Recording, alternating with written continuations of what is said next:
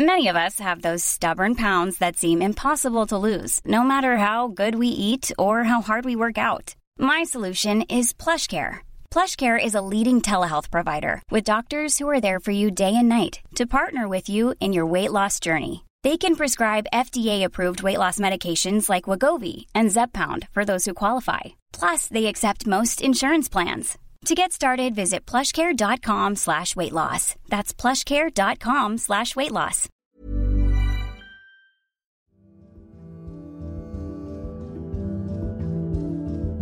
Adani Group, where dreams turn to reality. Until just over two weeks ago, that was the impression many investors had of the Adani Group, one of India's great success stories. In the 90s, we ventured into natural resources with coal trading. At the same time, it moved into logistics and now operates India's largest port. A 40 kilometer long shoreline where man and machine come together to face the most gigantic ships that sail the ocean. A multi cargo megaport in action. And it didn't stop there. In little over a decade, you have become India's largest private sector power producer, port operator, airport operator, consumer gas business, and electric transmission company. In the last three years, the value of shares in Adani's companies have increased more than 600%. And that has made the group's founder and boss, Gautam Adani, India's richest man and the third wealthiest person in the world. With a $137.4 billion fortune, Adani has overtaken LVMH chairman Bernard Arnault and now trails just tech titans Elon Musk and Jeff Bezos of the US in the ranking. Adani has had an ability to complete projects on time and on budget in a country where that can be hard to do. Visionary leadership, excellent business practices, and innovative management makes Adani Group truly one of its kind. But on the 24th of January, a short seller, Hindenburg Research, alleged there could be another explanation for Adani's riches. We're seeing some big moves this morning after Hindenburg Research, which is an activist short selling firm, made a big call yesterday, publishing a report saying that Adani Group, an Indian conglomerate that runs a portfolio of energy and logistics companies, is committing what it called the largest con in corporate history. The allegations were furiously rejected by the group's chief financial officer, Jugeshinder Singh. The report is a malicious combination of selective misinformation, stale, baseless and discredited allegations that have been tested and rejected by India's highest courts. But despite the firm's rebuttals, the value of shares in its companies plunged by more than 40%, leaving investors asking how much of Adani's success was just a dream and how much is reality.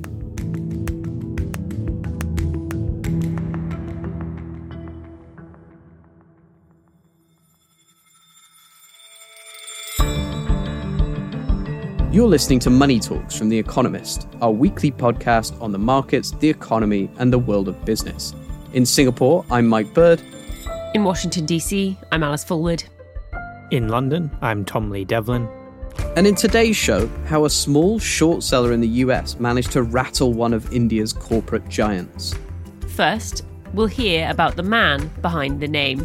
Gautam Adani has gone from literally just trading tiny diamonds on the street corners of what was then Bombay to a fundamental component of the Indian economy. Then, we'll explore the impact of Hindenburg's report on Adani's businesses. It is worrisome because Adani is a large group. Its ability to raise finance is important. And finally, we'll speak to a well known short seller about Hindenburg's allegations and hear what it's like to hit send on a report that's intended to crash a company's stock price. Just close your ears and breathe, let everybody read it. And within six hours, you're going to know if you made a big mistake or if you're right.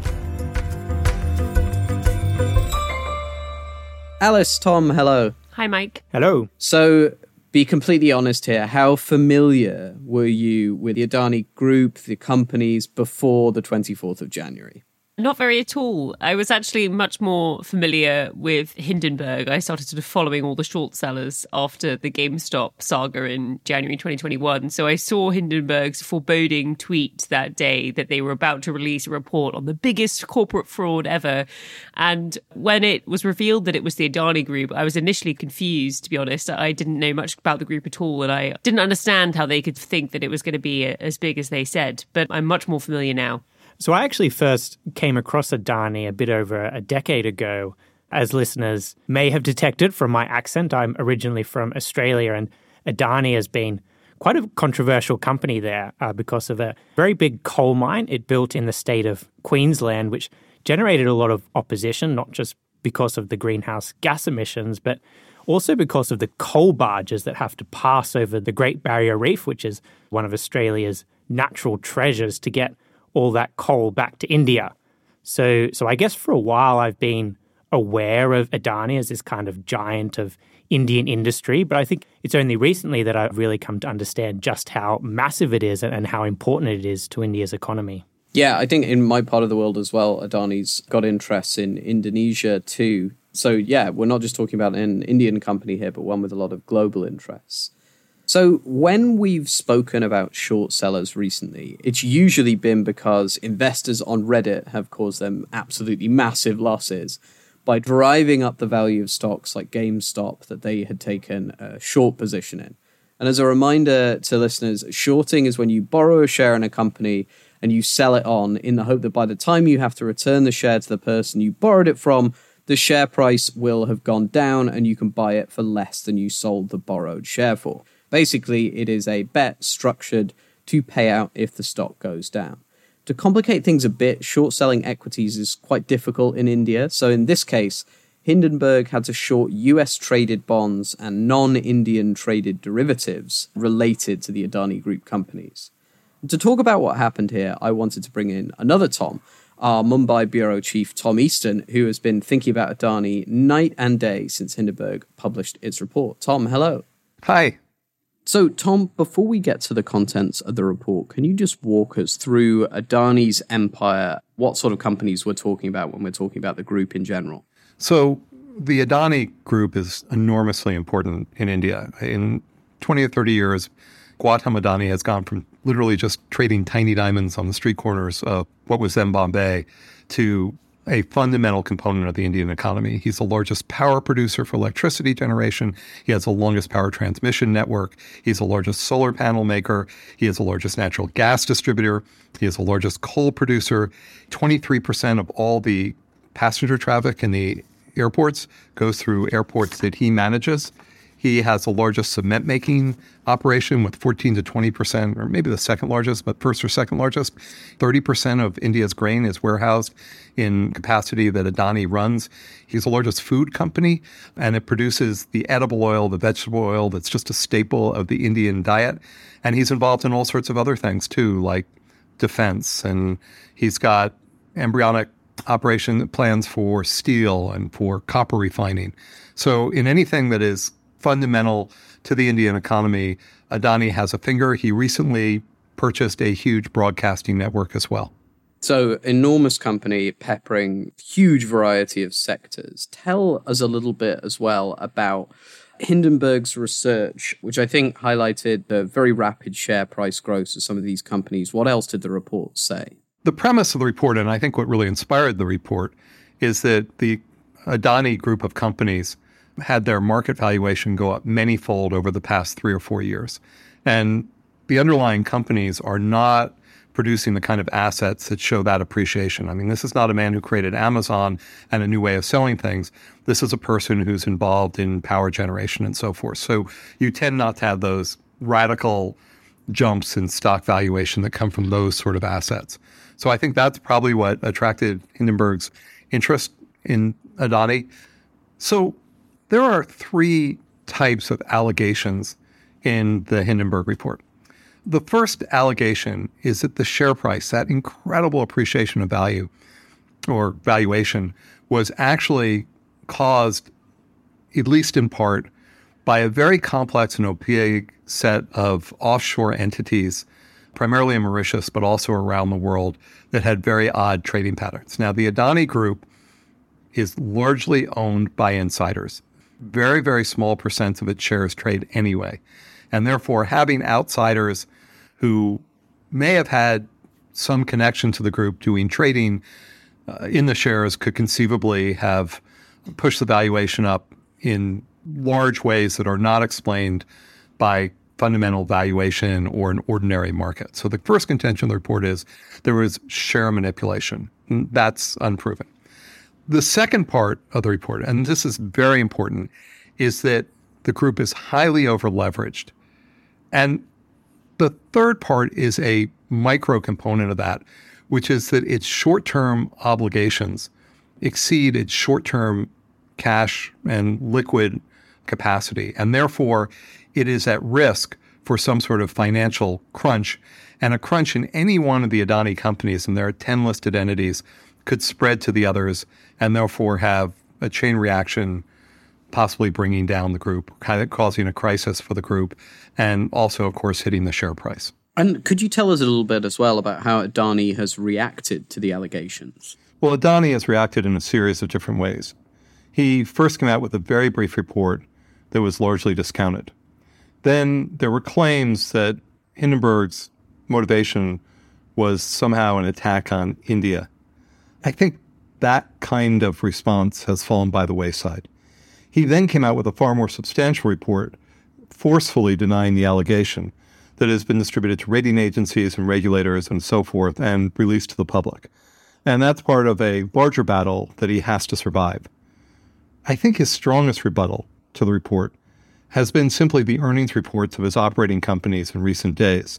Ports reported, gas reported, electric generation reported, gas transmission has come out with a report, and green energy and so forth.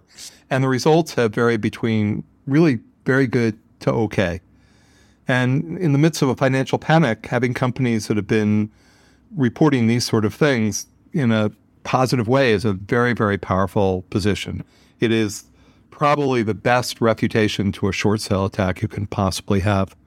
The share price of his companies really took a hit after the report came out. It probably lost half of its valuation, well in excess of $100 billion. But in recent days, many of the share prices have rebounded at least a bit. They're, I mean, they're far, far off their highs, but they're also substantially off the lows as well. That's fascinating. Tom, thank you very much for talking us through it. Please stick around because I want to come back to you later. But first, to understand what's going on at Adani now, I've been looking through the company's history.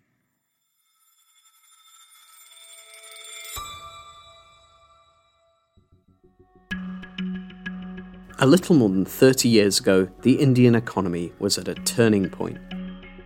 The finance minister at the time, Manmohan Singh, started a process of economic liberalization which he hoped would transform the country.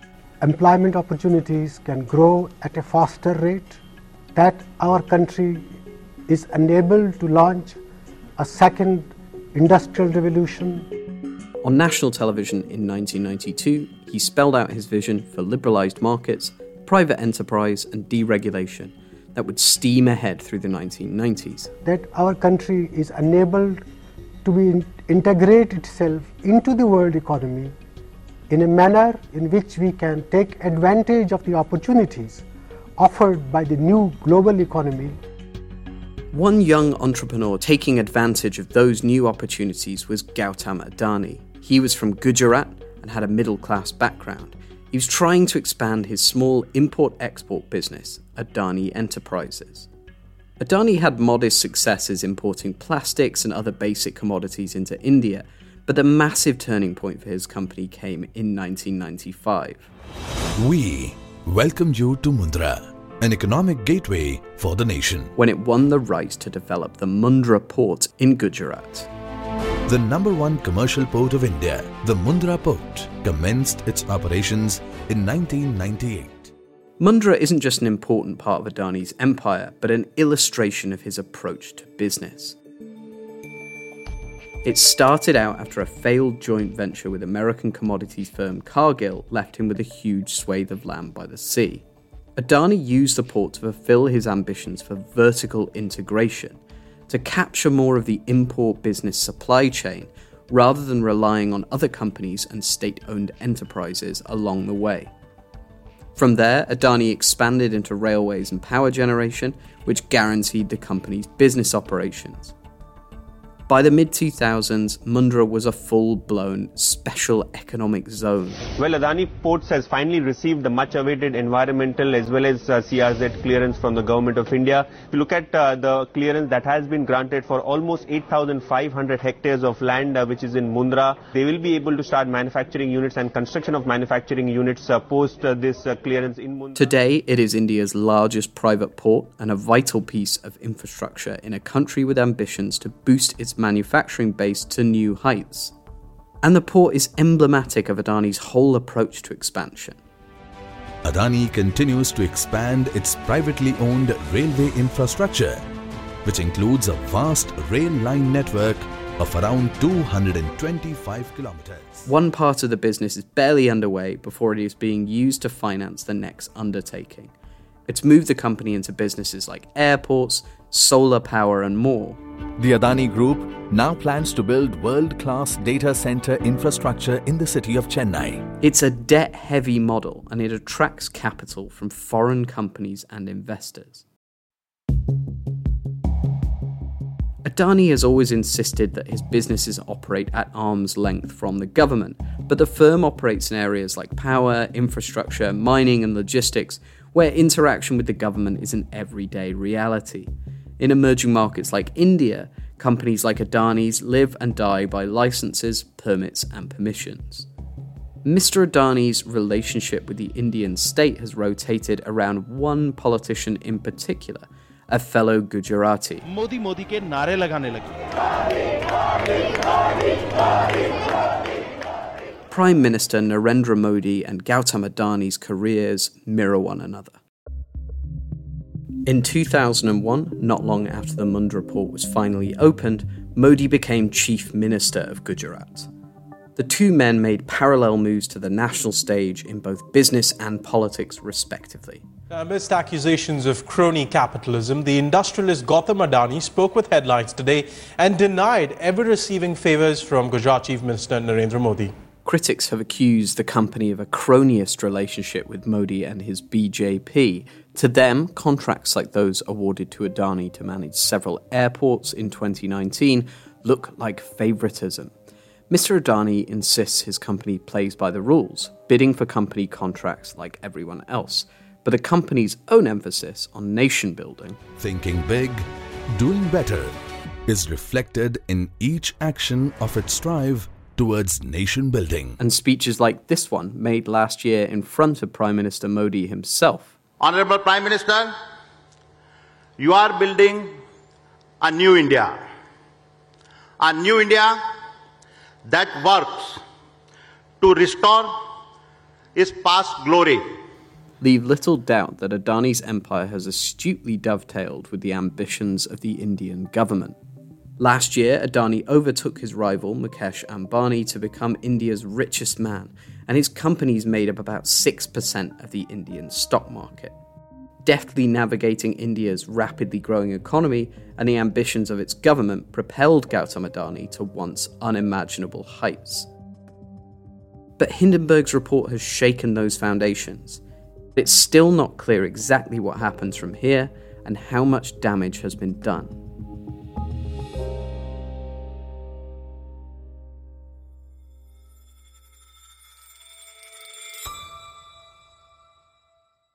So, Alice, Tom, what do you make of what you've heard so far?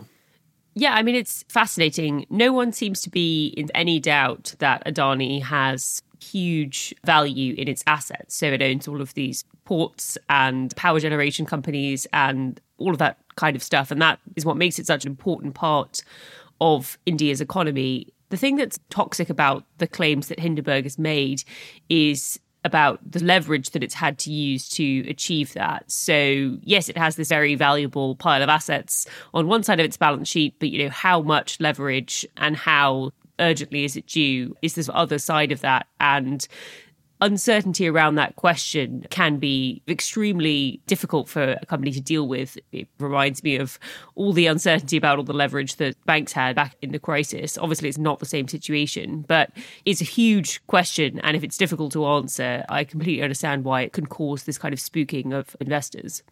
For me, the fact that Adani has built such a sprawling empire with everything from ports to mines to cement and power generation is really interesting because it really goes against this trend we've seen in Western countries over the past few decades where conglomerates that span multiple industries have been unwound because of this emerging consensus that management teams are just much more successful when they focus on one thing. And Adani really flies in the face of that, as do other Indian conglomerates like Tata or Reliance. And there's literature on this arguing that there's good reasons for conglomerates in emerging markets because capital markets are often underdeveloped, which can make it more difficult to raise money, because management talent can be more scarce, because communication networks are patchier, and so on. But I do wonder whether with Adani, we're starting to see some of the challenges of running such a sprawling empire starting to bubble up. Yeah, I think for me, the really big question here is about how you value the intangible relationships that Adani has built up and how you value that sort of reputational capital as well.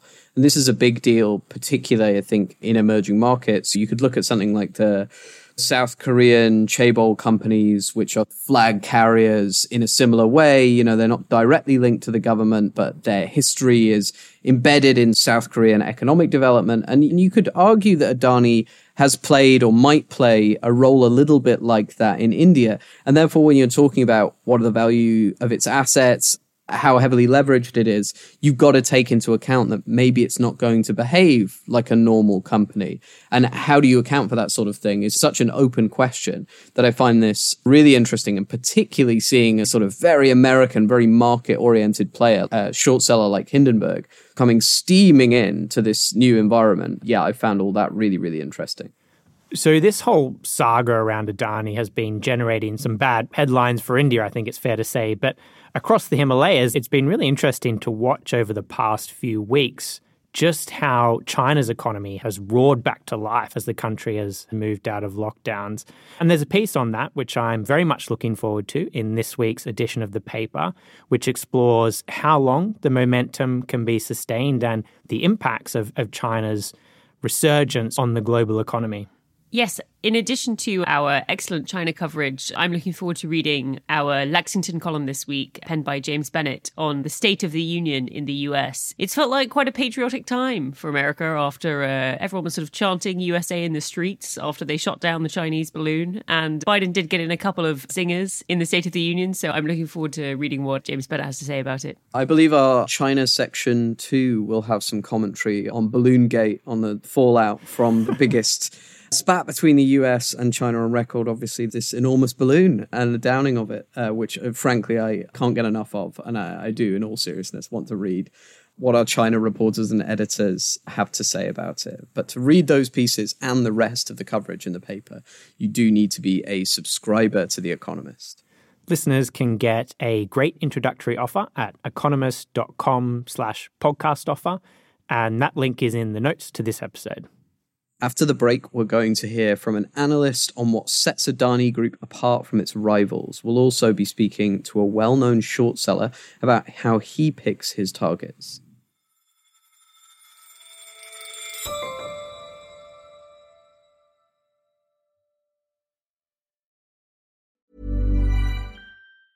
Quality sleep is essential. That's why the Sleep Number Smart Bed is designed for your ever evolving sleep needs. Need a bed that's firmer or softer on either side? Helps you sleep at a comfortable temperature? Sleep Number Smart Beds let you individualize your comfort so you sleep better together. JD Power ranks Sleep Number number 1 in customer satisfaction with mattresses purchased in-store. And now, save 50% on the Sleep Number limited edition Smart Bed for a limited time. For JD Power 2023 award information, visit jdpower.com/awards. Only at a Sleep Number store or sleepnumber.com.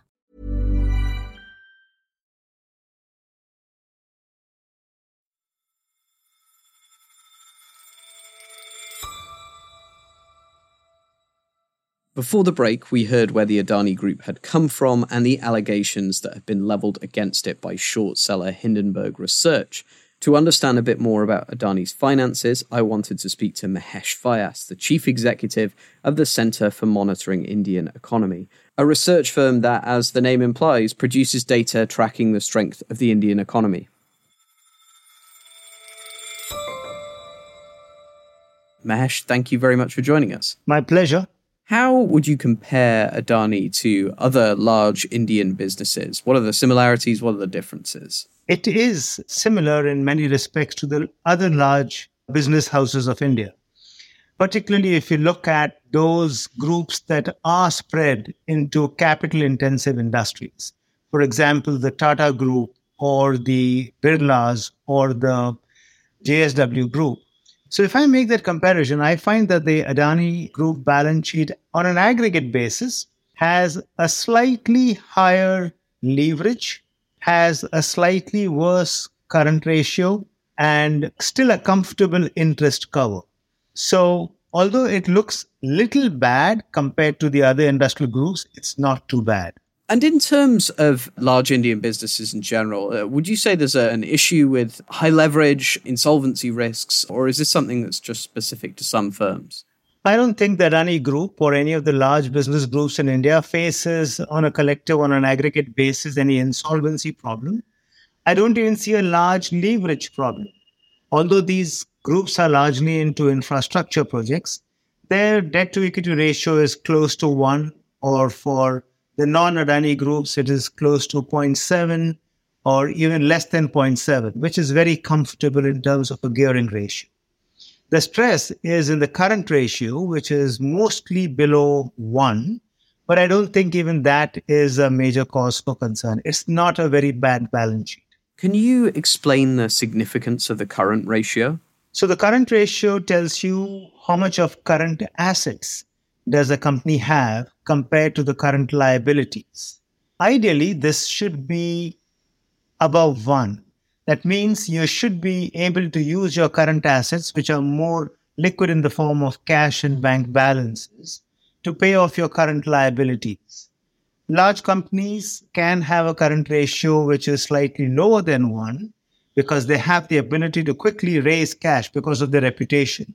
So if the current ratio is a little less than one, I don't think it's a big problem for the large business conglomerates. So, when we discuss the Adani companies, one of the things that comes up a lot is the way that their sort of ambitions dovetail or interlinked with investment in India generally. Obviously, they're a, big player in infrastructure investment. But how much of aggregate new infrastructure investment and investment generally in India is being implemented by the Adani Group companies?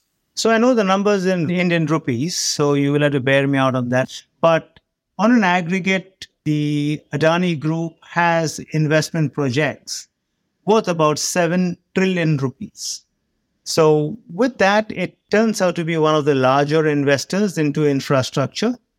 India has a very large investment pipeline. In that, Adani plays a small role. But in recent times, well over 30% of the new investment proposals being made in India are made by the Adani Group.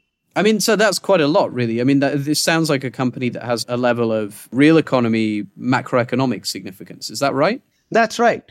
The Adanis are investing big time into ports, into power generation and distribution, into cement, and a whole lot of other industries. So it's playing a big role in large infrastructure development in India. One of the interesting things about the company is it's received quite a lot of foreign investment, which isn't true for a lot of Indian companies. Do you think that matters here to the impact that these developments have for the Indian economy? I think it is a good idea for a company to raise funds overseas. I think it's perfectly fine. The world is flush with capital. And if there's a credible project being run by a credible business group, then it's perfectly fine to raise funds overseas. Raising funds from overseas carries a lot more credibility, and uh, the funds do come somewhat cheaper as well. And when we're looking at the vulnerability of Adani so far since the release of the Hindenburg report, how does that impact India's growth plans and growth trajectory more broadly? Well, I think what has happened in the recent past following the Hindenburg report, I would term as worrisome. It is worrisome because Adani is a large group. Its ability to raise finance is important to ensure that its projects do get implemented and completed in time. If it faces funding problems or challenges, it will delay the implementation of these projects and it can hurt India's growth path if this problem persists. So I think it is important that the Adani crisis does not play out for too long and we find a solution to ensure that large infrastructure projects in India do get funded smoothly. Mahesh, thank you very much for making the time to talk to us. Thank you.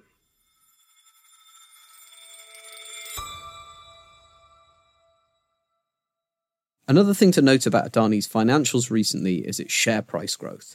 In 2020, the combined market capitalization of Adani's listed company, that's the total value of all the shares in all of the group's listed companies, was less than 30 billion US dollars. On the 24th of January, just before Hindenburg published its report, that figure was $217.5 billion.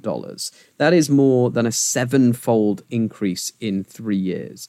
By comparison, the Nifty 50, India's main stock index, climbed by about two thirds during that time.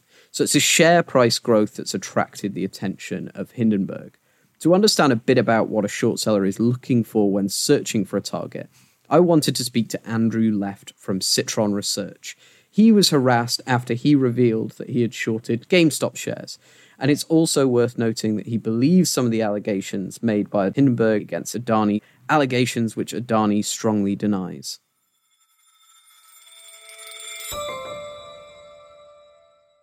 Andrew, thank you very much for joining us. Good morning.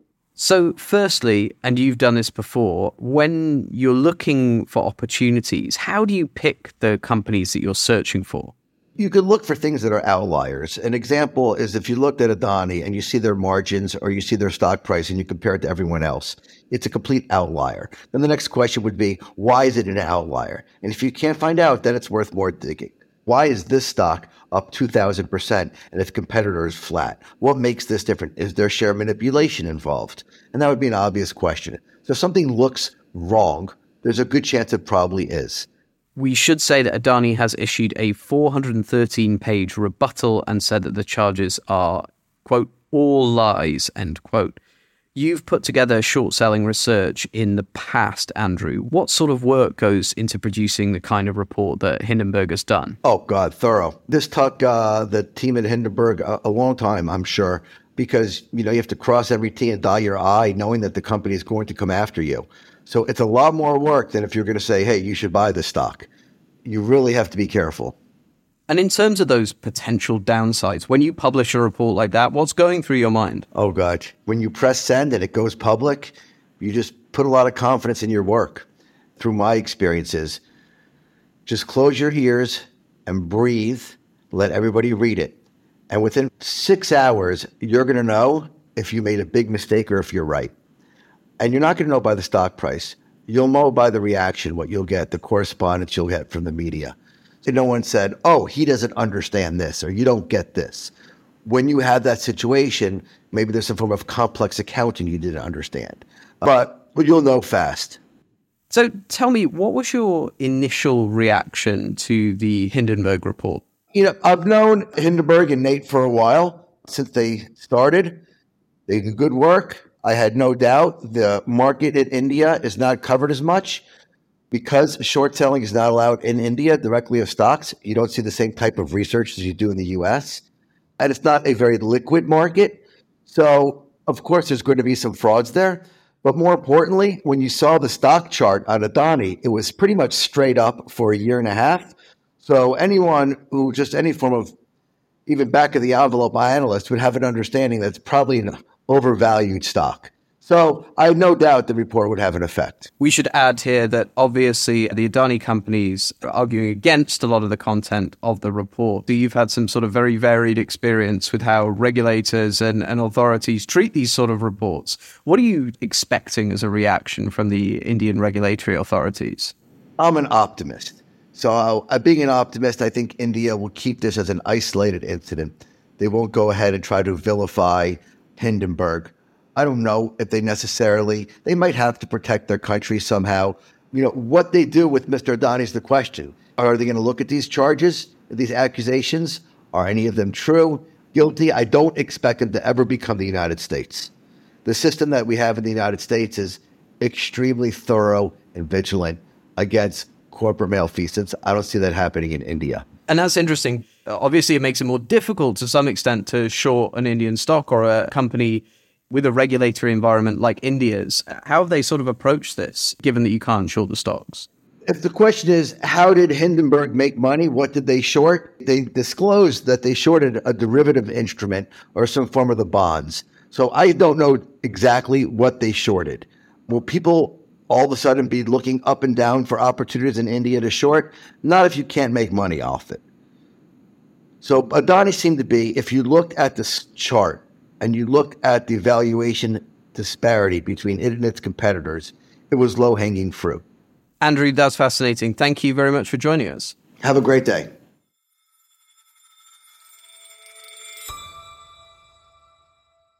I'm back with the economist's Tom Easton now. Tom, thank you very much for sticking around. Thank you for having me.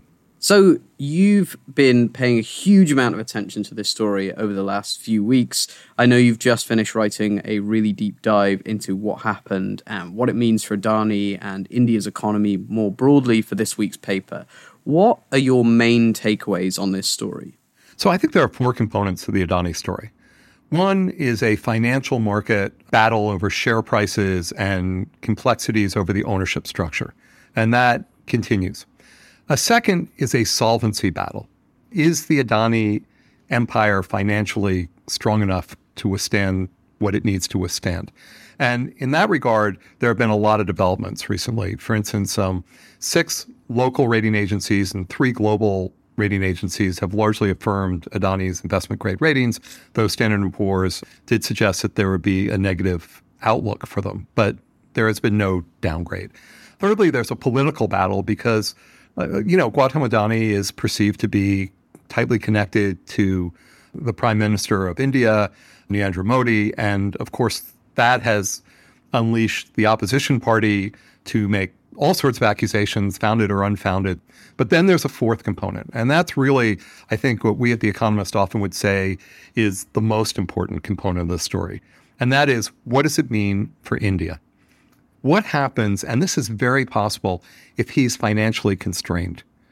Will that impede India's growth?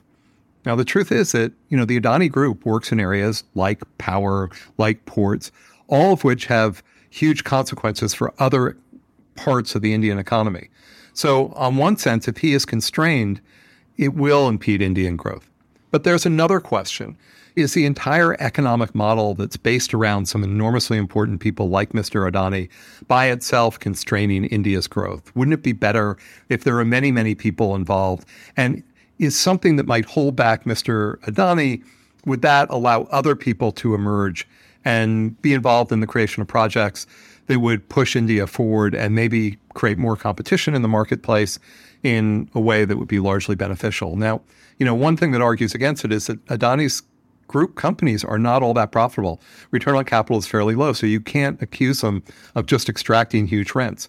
On the other hand, anyone receiving a disproportionate number of deals could conceivably not be working in an optimal fashion. Though, to give credit to Mr. Adani, I think the one thing most people in India would agree with is not only does he get things done, and, this is a point that's made in the credit reports too, he get things done on time. And in India, that's just a remarkable thing. So, in that sense, the biggest debate is going forward is Mr. Adani constrained? Are his companies constrained? Will they be limited in what they can do?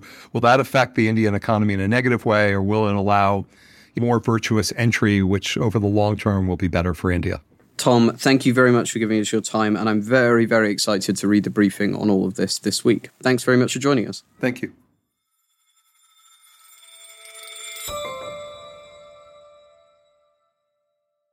So, Alice, Tom, how does this make you feel about short sellers after what we've heard?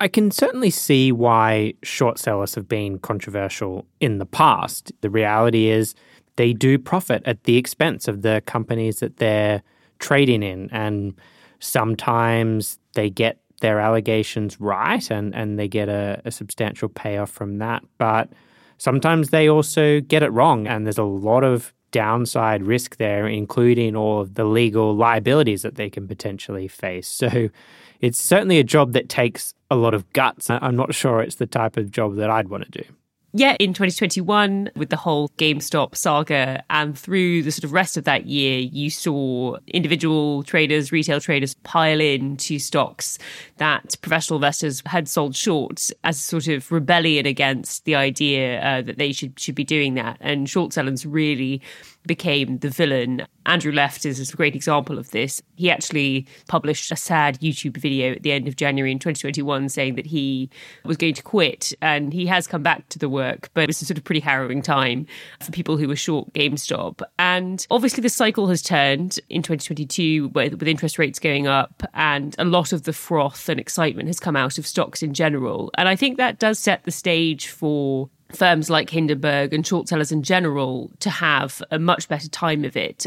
So the specifics of the Hindenburg report and the story with Adani, we'll see how much of it bears out over time. It certainly has had a huge impact in the short term. But I think we're going into a potentially sort of structural period where you're going to see more of these kinds of stories, and short sellers are probably going to do relatively well and potentially be the heroes of the case rather than uh, the villains as they were two years ago. I find these stories absolutely fascinating, and I can see an obvious affinity between short sellers and financial journalists as the sort of natural cynics of the world of business and markets. When markets are going well and everyone's very bullish and optimistic about growth and technology, it's a lot of fun sometimes, but it can get a bit boring. So I can see some sort of similarities there. But the real thing that makes me interested in these sort of stories is these ideas about prices and narratives and which one moves first. There's a saying that you'll occasionally hear investors saying, which is basically that the price moves the narrative. And basically, that means that when the shares of a company like this crash, it gives credence to the initial impulse for the selling. And if the shares hadn't crashed, maybe people would think this was all a load of nonsense. It really makes you think about how markets work in that sense.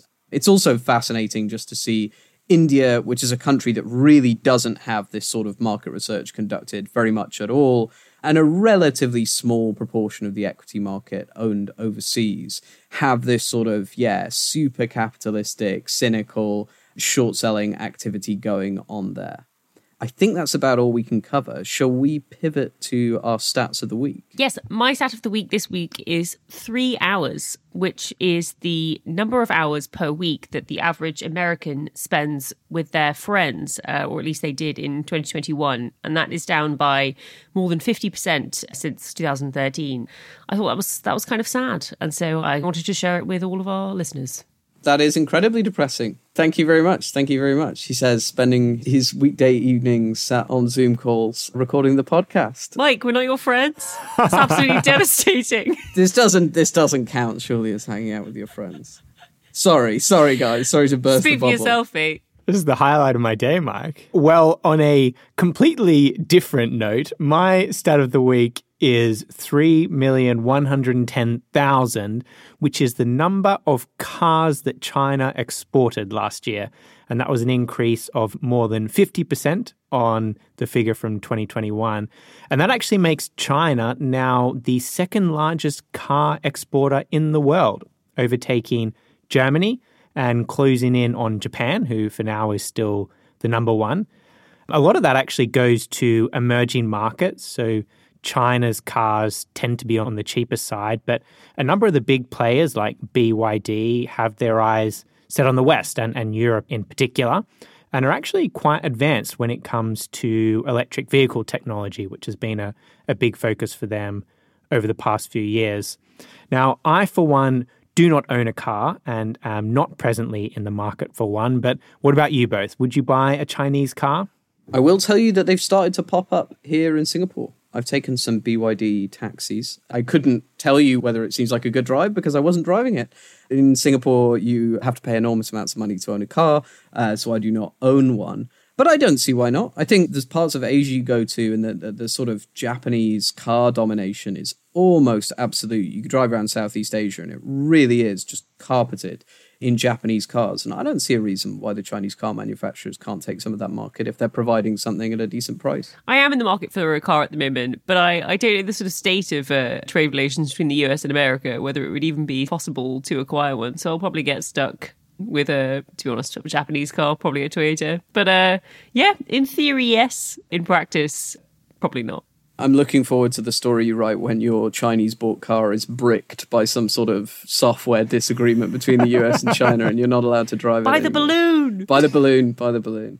My stat of the week is 4.8%, which is Japanese wage growth in December year on year. Now, that might not sound like all the wage growth in the world, but in Japan, that is the fastest in 26 years. Some of the younger listeners to this program may not have been alive when Japan last had wage growth that fast. And it's it's interesting to me because it plugs into this question mark over whether Japan is going to see a little bit of accelerated inflation and whether that makes the Bank of Japan's current policy sort of far too easy and far too restrictive. We've written about that a bunch, and I suspect we're going to be writing about it even more as well. But with that, I think all that's left to do is thank Mahesh Vyas and Andrew Left for joining us. And thank you for listening to Money Talks. Don't forget to rate and review us wherever you get your podcasts. And you can always write to us at podcasts at economist.com. Today's show was produced by Dan Asher and Marie Keyworth. Our sound engineer is Tingley Lim. And the executive producer is Marguerite Howe. I'm Mike Bird. I'm Alice Fulwood. I'm Tom Lee Devlin. And this is The Economist.